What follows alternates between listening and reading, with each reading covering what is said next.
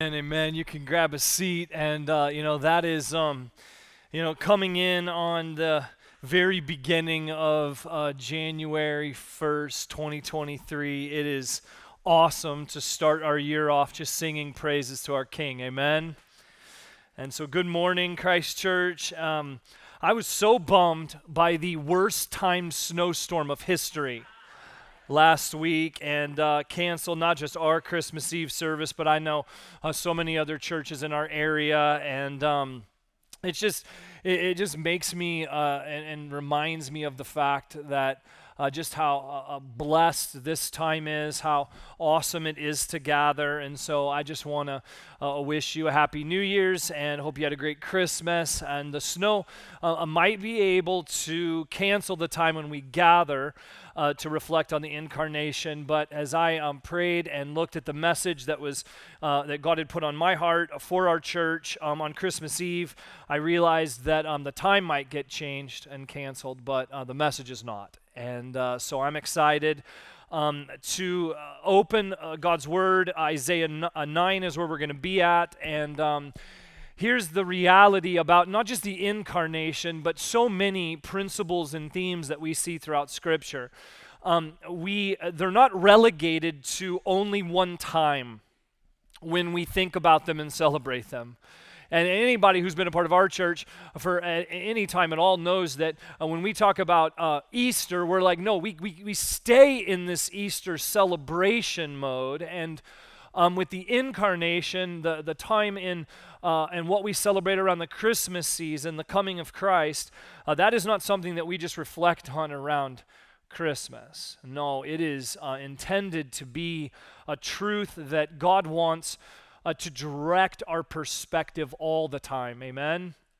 And so uh, we don't just do that and celebrate that at one point. Um, we want God's word to direct our thinking on this subject, not the world's perspective, but uh, God's Word. And so I'm excited to advance that perspective this morning. And so before we uh, pray, uh, before we jump in, let's pray together. God, thank you this morning for your truth and your Word. Uh, thank you for um, just uh, being a God that we can trust even when maybe things don't play out like we wanted. And, and God, you know how much our heart runs to wanting to gather with your people at different seasons and times. And weekly, this expression of gathering together means so much to our hearts and our souls and is a picture of the gospel as, it's, as the, God's people rally together. And so I just pray this morning that you would help us to reflect on the incarnation and this aspect of it that your word teaches us about. And I pray that it would challenge us and stir us up, not just to know these truths, but to embody them and live them out. So we just trust you with this time. It's in Jesus' name. Amen. Okay, the word um, social justice was a word I thought about a lot this, um, this week in preparing this message. And those two words, um, they cause so much emotion and even hostility in today's church. Have you guys seen this? Have, have you heard some of the, the realities of this? Like, if you speak on any justice issue, almost always there's someone who accuses you of being too woke or rushes to cancel you. I, like I've had people, some of you may not know this, but I've had people ask me or ask one of our staff to ask me if I'm woke. Anytime I've spoken on something, and my response if somebody actually comes and talks to me about it is I'll be like, you know what, actually right now I'm I'm I'm I'm awake. I I'm like, I see you, I, I hear you, I'm if if that's what you're talking about with that, then yeah, I, I'm I'm I'm woke. But is that what you're really talking about? And but if you're trying to take a word that could mean anything to you and then apply it to me or evaluate me by that word, that's a problem. So if someone wants to come and ask me a specific question about a specific social issue, then ask the question and, and let's consult scripture together and do what God would have us do. But let's not sort of give ground to the culture and, and run around fearful and ready to accuse anyone, uh, that's the opposite of biblical love. And, and as I was thinking about this subject, I, I read this quote from a Josh Buice in a recent blog post. Just, just read this with me. He wrote It's no secret that today's evangelical church, especially in America, is greatly divided over the social justice movement's methods and message. Rather than promoting love and peace, the social justice movement breeds resentment, animosity, and division. And the reality of this and the way the church is responding to it is doing the same. Social justice, by default, flows out of a long history of postmodernism where we just make up whatever we want to believe and call it truth. And with a functional goal of deconstruction, the movement itself demands reparations rather than forgiveness, penance rather than repentance, and social activism rather than unity and gospel transformation. Now, listen, I, I agree with his statement. But I don't think this means that the church should withdraw from social justice because God is always moving to bring justice to the world, church. Like sending Christ from heaven into the darkness of our world to reach people who are blind and lost is the greatest social justice move of all time. All time. And into this insane environment, that we see happening in and around our culture. Like, I don't want us to back away from that. I want to lead our church forward to understand God's justice and his response to injustice and lead us to rightly hear the gospel of Jesus and, and the call of God in the gospel for his followers to embody God's justice to the world as I studied this topic, what I saw was is that justice is so clearly highlighted in the Christmas story. And, and then on top of that, there is this injustice more profound than any moment in the cross, and a reversal of injustice in the resurrection. And so today, as we reflect on the Christmas season, and then Good Friday and Easter this year, is going to be a three part series on God's justice. We can't be afraid of this word because the world has taken hold of it like it does with so many world, words that are within God's word. The world takes hold of it, and by the time you see it or even understand what the world's te- the world the world is teaching about it, you're like, I think that's distorted. And it is. See, we've got to be confident uh, because uh, this word justice is actually a part of God's character and is immersed everywhere in God's word. So today, as we process Christ's incarnation, let's see how God's justice breaks into our world in the coming of Christ. Many passages I could go to to give us a clear glimpse of this, but none was more compelling to me than Isaiah 9, 6 through 7. Now, a little background on this before we read it. Um, this passage was looking forward to the coming of Christ during a dark time in, in Jewish history. King Ahaz, one of those kings you read about that you're like, not a good king. Not a good king. King Ahaz was the king of Judah, and Israel and Syria had joined together to take out King Ahaz through an invasion. And Judah was under attack. It talks about it in Second Chronicles 28 that 120,000 soldiers died in just one day, and many more were taken away as slaves. It was a dark day of oppression and injustice. And so Ahaz, being the foolish king he was, he makes an alliance with Assyria to help defend Judah, but this just leads to rampant idolatry. It was a dark time, and God's people not dissimilar to the reality of idolatry in our world today or the darkness in our world, we're longing and looking for God to bring justice. And into that moment, Isaiah looks to the future and prophesies of a new king coming. His proclamation is read around Christmas because it's a prophecy of Christ's birth. Let's read it together Isaiah 9, 6, and 7. For to us a child is born to us a son is given, and the government shall be upon his shoulder, and his name shall be called Wonderful Counselor, Mighty God, Everlasting Father, Prince of Peace. Of the increase of his government and of peace, there will be no end on the throne of David and over his kingdom, to establish it and to uphold it with justice and with righteousness from this time forth and forevermore. The zeal of the Lord of hosts will do this. Big move this morning if you're taking notes. Jesus entered the world to establish a new era of perfect peace and justice. God had this word, it was a part of his very nature. And this is the message of the Christmas season. And it's not just a message for, for one part of our year when we celebrate and focus on Christmas.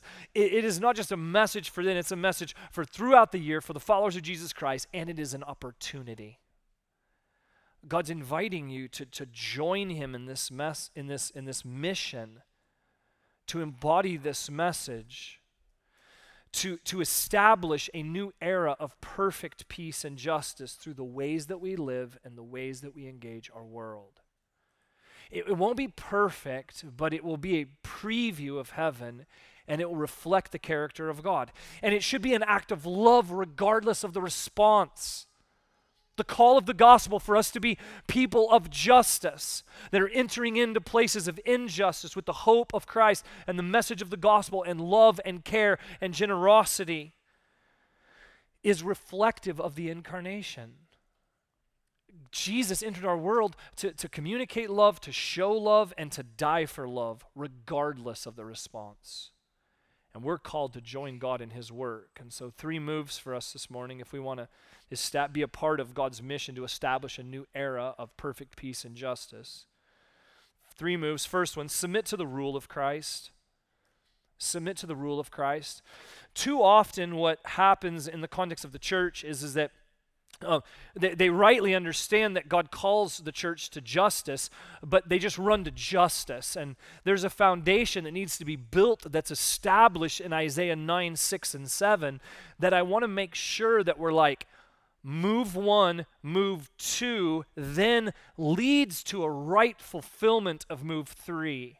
So that's sort of the path of the message. This first one, first move, is submit to the rule of Christ. Jesus came to reign. Like he came to be the king. That, that sweet baby in the manger, the little Christ child, was literally sent to have the weight of the government upon his shoulders. We see in verse 6. The, the word government means uh, ruler dominion. It means ruler dominion. And Jesus is God, and he's not a normal child. He was the Son of God. He alone has the strength and the qualities necessary to carry the rule of all on his shoulders. Everyone rejoiced when Christ came because the king had arrived.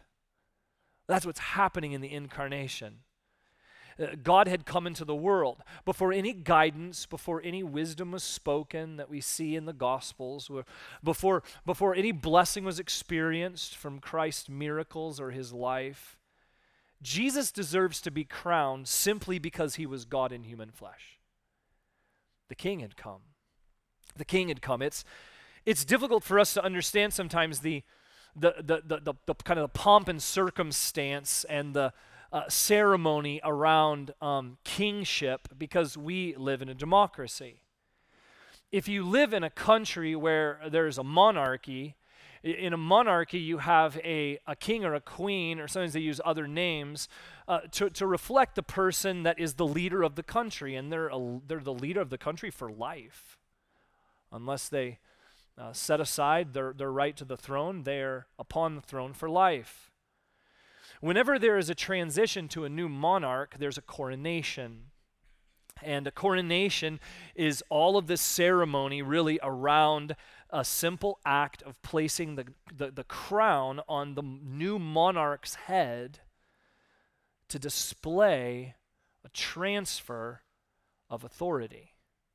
And it's a big event in countries that have a form of government as a monarchy. And on Christmas Day, I want us to remember that the kingdom of God broke into our world and a new kingdom was being established, and Jesus was rightly recognized as the king.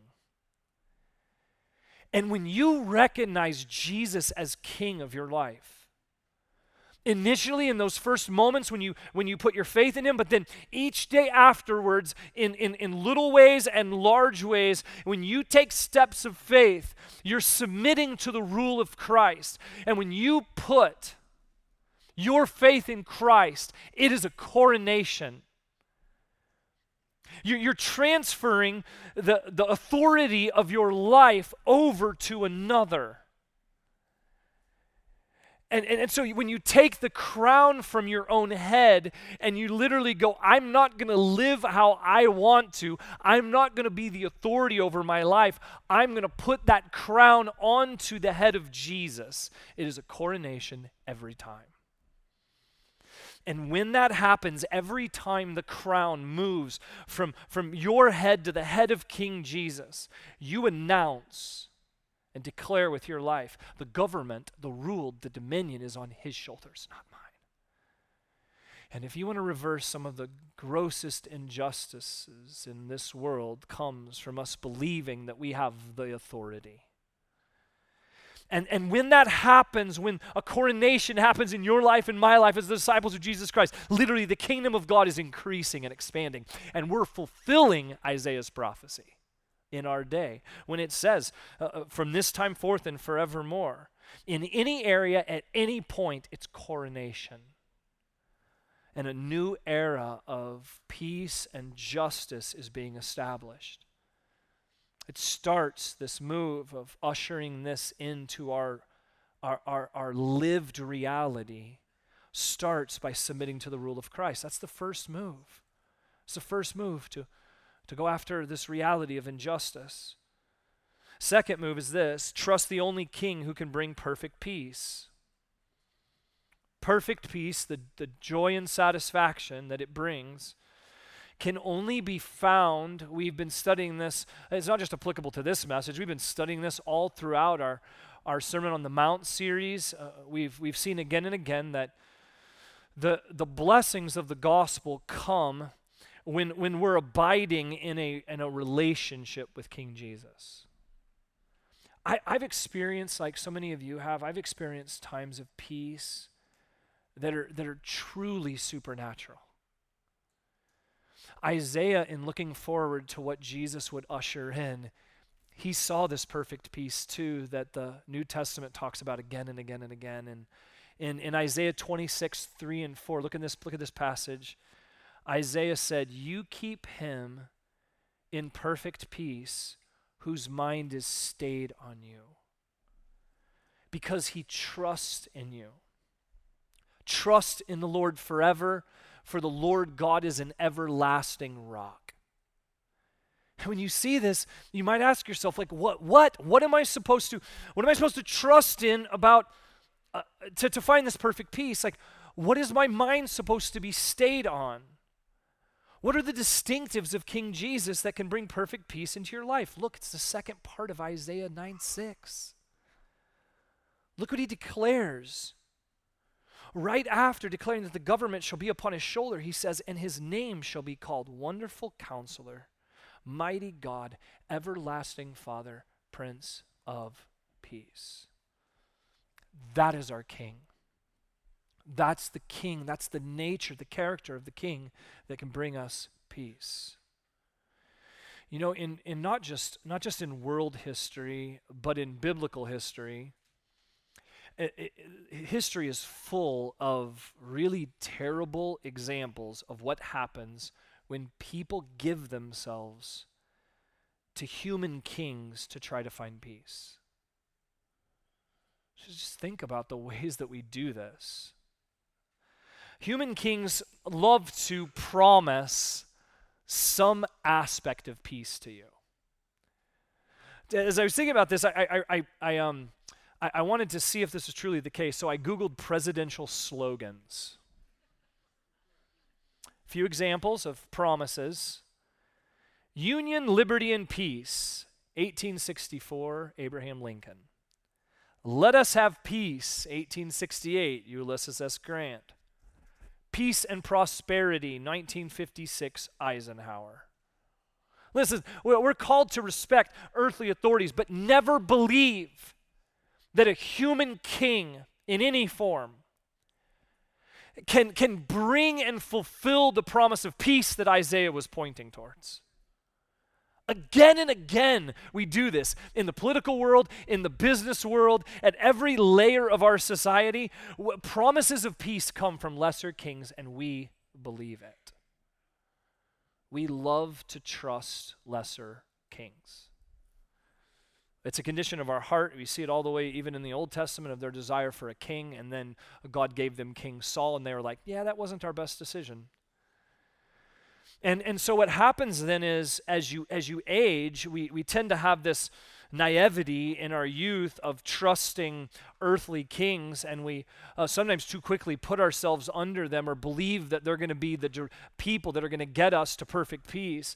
But as we age, we start to uh, uh lose confidence rightly in uh, uh, lesser kings being able to bring us peace. So then, what we tend to do is we tend to go, well, I, I, I can't trust lesser kings. You know what I'm going to do? I'm going to trust myself. Bad plan. Bad plan, but we do it. It's a tendency of our heart. We, we just trust lesser kings. Anytime you put yourself under an earthly authority who is not directly linked to King Jesus, who is not pointing you to King Jesus again and again and again at every turn, at every opportunity. When you put yourself under an earthly authority, you are putting yourself under some degree of imperfection when it comes to peace. And what often happens is, is you experience the opposite of peace. Instead, establish peace in your life more deeply, richly, and consistently by keeping your mind stayed on Jesus. Like, learn to meditate on Isaiah 9 6. And so, if you haven't had maybe an opportunity to even understand when people say, what is it? People say meditate on scripture, and you're like, what does that mean? This is a perfect example. And so let's do this together. Like, let's absorb these four truths of God's character into our hearts and our minds and our souls. Let them minister to you. Take hold of them by faith. Let's just do it together right now. Let's look. Wonderful counselor. God, in the person of Jesus, He wants to bring wonderful wisdom to your life in every aspect of your life. I, I don't know the places of your life that you're needing wisdom. But I know that the person of Jesus Christ in every aspect of your life has the ability to bring that wisdom through the work of His Word, through the work of His Spirit, through the work of His Word and Spirit, through the community of God. He is a wonderful counselor. Let your mind be stayed on that. How would it impact the way that you seek counsel when you need it? What would that look like in your life? Meditate on this truth. Jesus is a wonderful counselor. Jesus is the mighty God. He has the name of God. He is, he is one part of the Trinity God, Father, Son, and Holy Spirit. He's all powerful, which means that as my mind is stayed on the reality of Jesus being mighty God, that there is, in whatever circumstance in my life or in your life that causes us to feel unsteady or it's unclear or uncertain. The character of God as mighty causes me to find security and through security, peace. Mighty God. Let's keep our minds stayed on that in 2023. Jesus is the everlasting Father. Everlasting Father. God's very nature is eternal it's outside of time. And so that means that the faithfulness, unlike any lesser king, the faithfulness of his love and mercy and goodness has no end. Let your mind be stayed on that. It has no end. His rule is both good and forever. and so this, this reality of everlasting Father is saying this character of God as Father with all of the warmth and the goodness of that and all of the provision perfectly, exactly in the way that you need it in the right time, that is everlasting. It never ends. It never diminishes, it never ceases. Let our mind be stayed on that. And then Jesus is the Prince of Peace. Under his rule and reign, when resting under his character as Prince of Peace, like you are never oppressed under his leadership and rule. So many other ways mixed motives can play out in and around lesser kings and cause us unsteadiness as we doubt and consider and wonder and, and work through different motives and things that are always at work with lesser kings and the imperfection of that. But in Jesus, he just says, Come to me and you will never be oppressed and you'll find rest from all opposition. Wonderful counselor, mighty God, everlasting Father, Prince of Peace. These, these truths establish more than Christ's authority, they're an invitation to intimacy. Learn to abide in Christ. Like, this is what it means when our mind is stayed on the character of Christ. When it, leads us to submit in reverence and fear. And, and, and draw near to the love and mercy of God. Uh, trust his character. Like he's the only king who can bring perfect peace. And, and let, let this year, as we consider the realities of who God is, let's meditate on these truths and see your life and circumstances through the, the constancy of the king's character settle in his supremacy, rest in his intimacy, peace. Peace. Settle in his supremacy, rest in his intimacy, peace. Trust the only king who can bring perfect peace. So, with the reality of first submitting to God's rule and reign and coming under the authority and, and many coronations of my authority to Christ, then um, trusting that his justice is with us in the person of Christ to rule and to bring peace, then and only then are you ready to join the mission. And that's the third move. Join the mission of Christ to extend his rule and reign.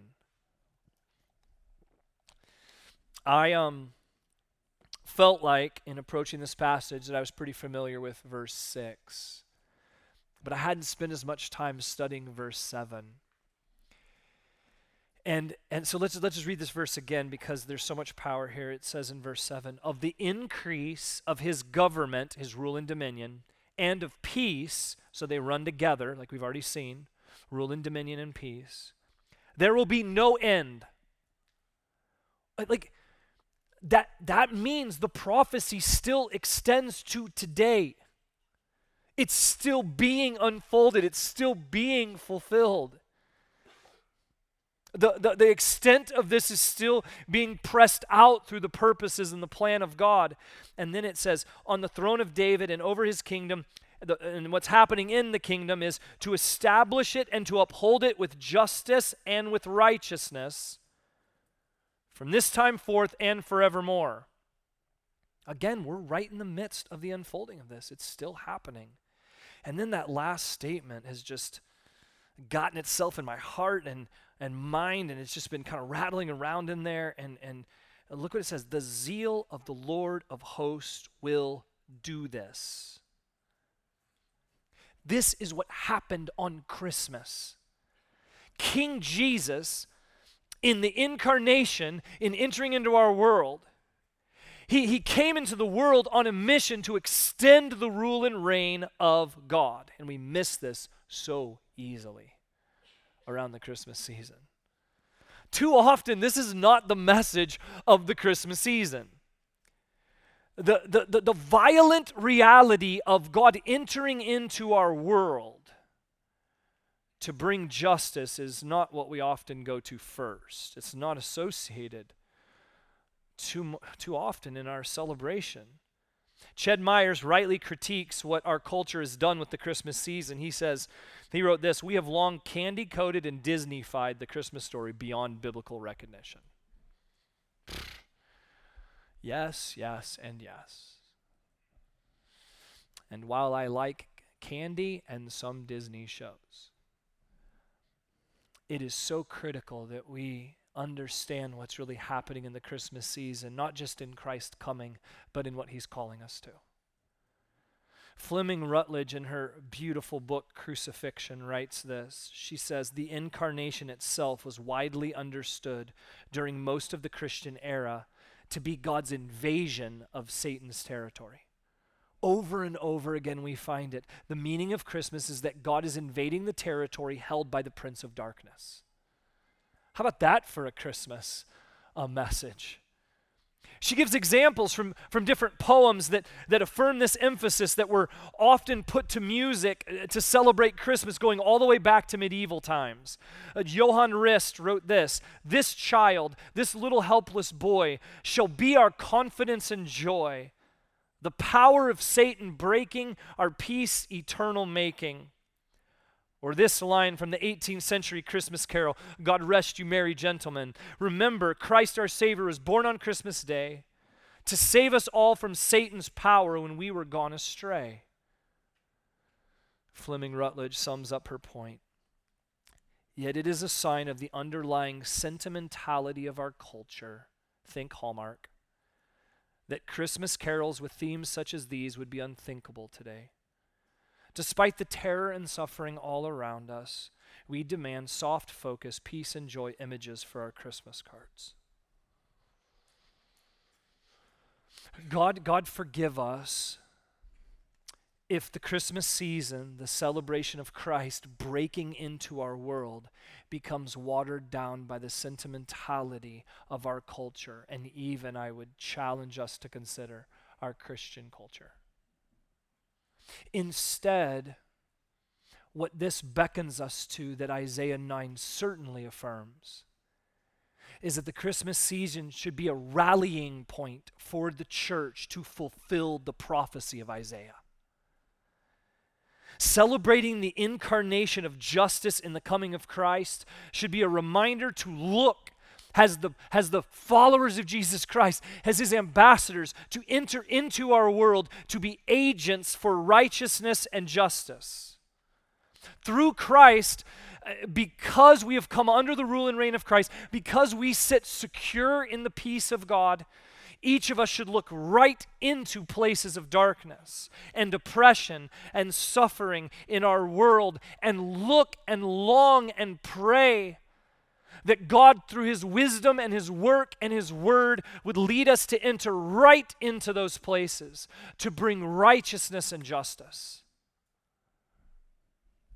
I'm, I'm so thankful uh, for the, the efforts that, that we made in the sacrificial giving in our church in December. We had a, that three week focus on each one of the different compassion ministry partners in our church. And I'm so thankful, church, during that season. In it, uh, just out of the offering given, not to mention the direct giving to those ministries, um, we gave $17,921 to those compassion ministries.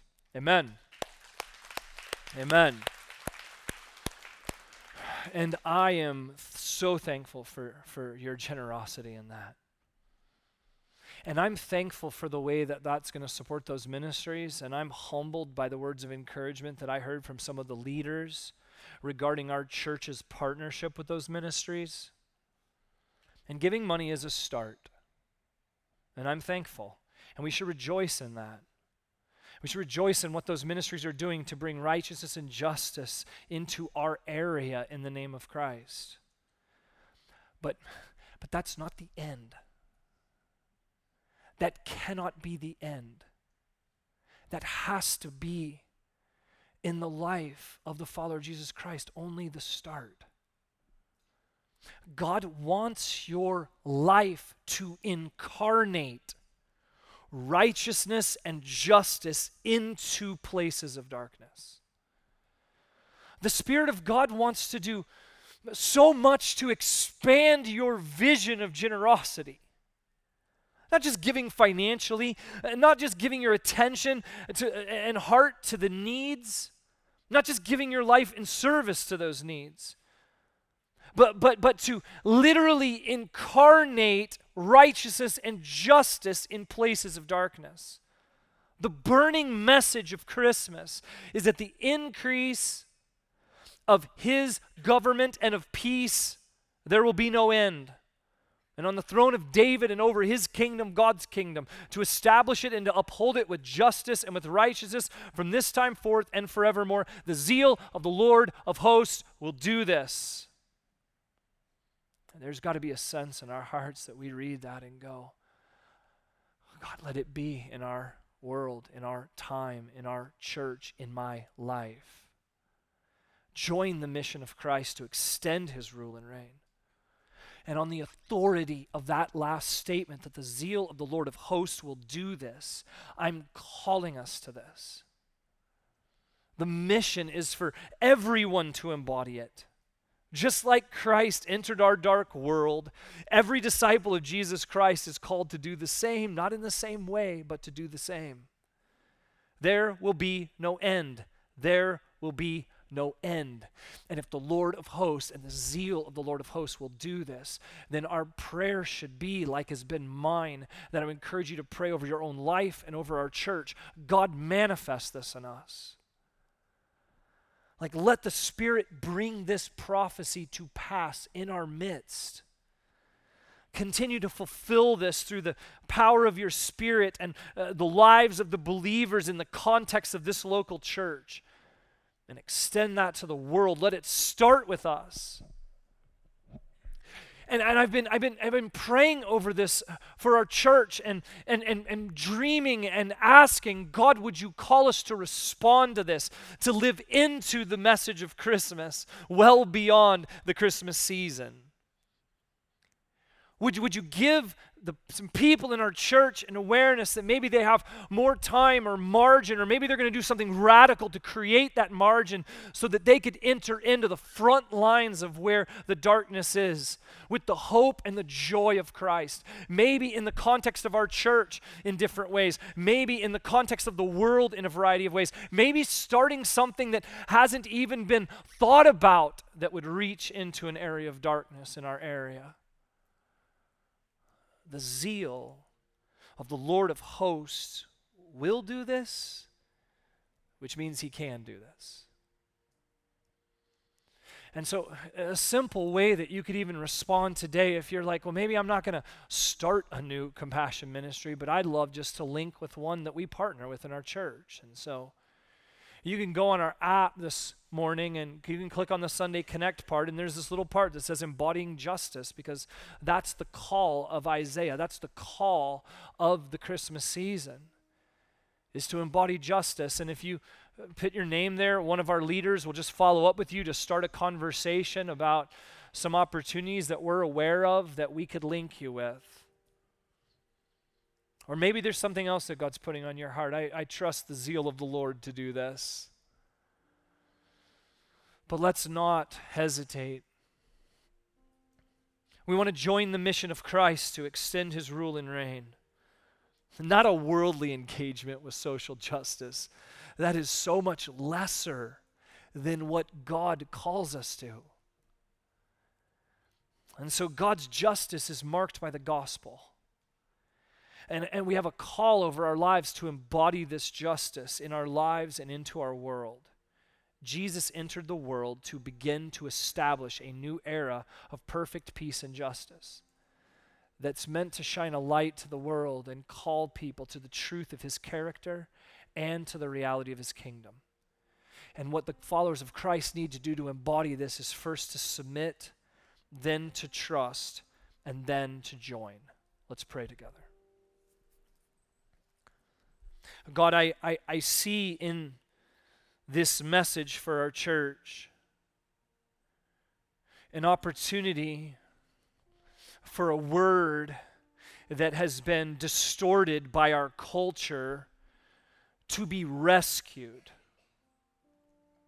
Rescued because the word justice is inherent to your character.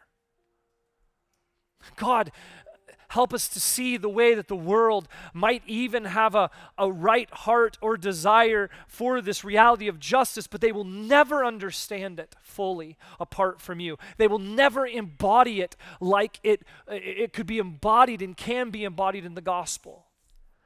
That their efforts are futile. Their perspective on social justice will never have peace apart from a God ruling and reigning over all of it and promising to bring perfect justice, not just into our world now, but fully and completely in eternity. God, thank you for the truth of your gospel. Thank you for the way it leads us and guides us.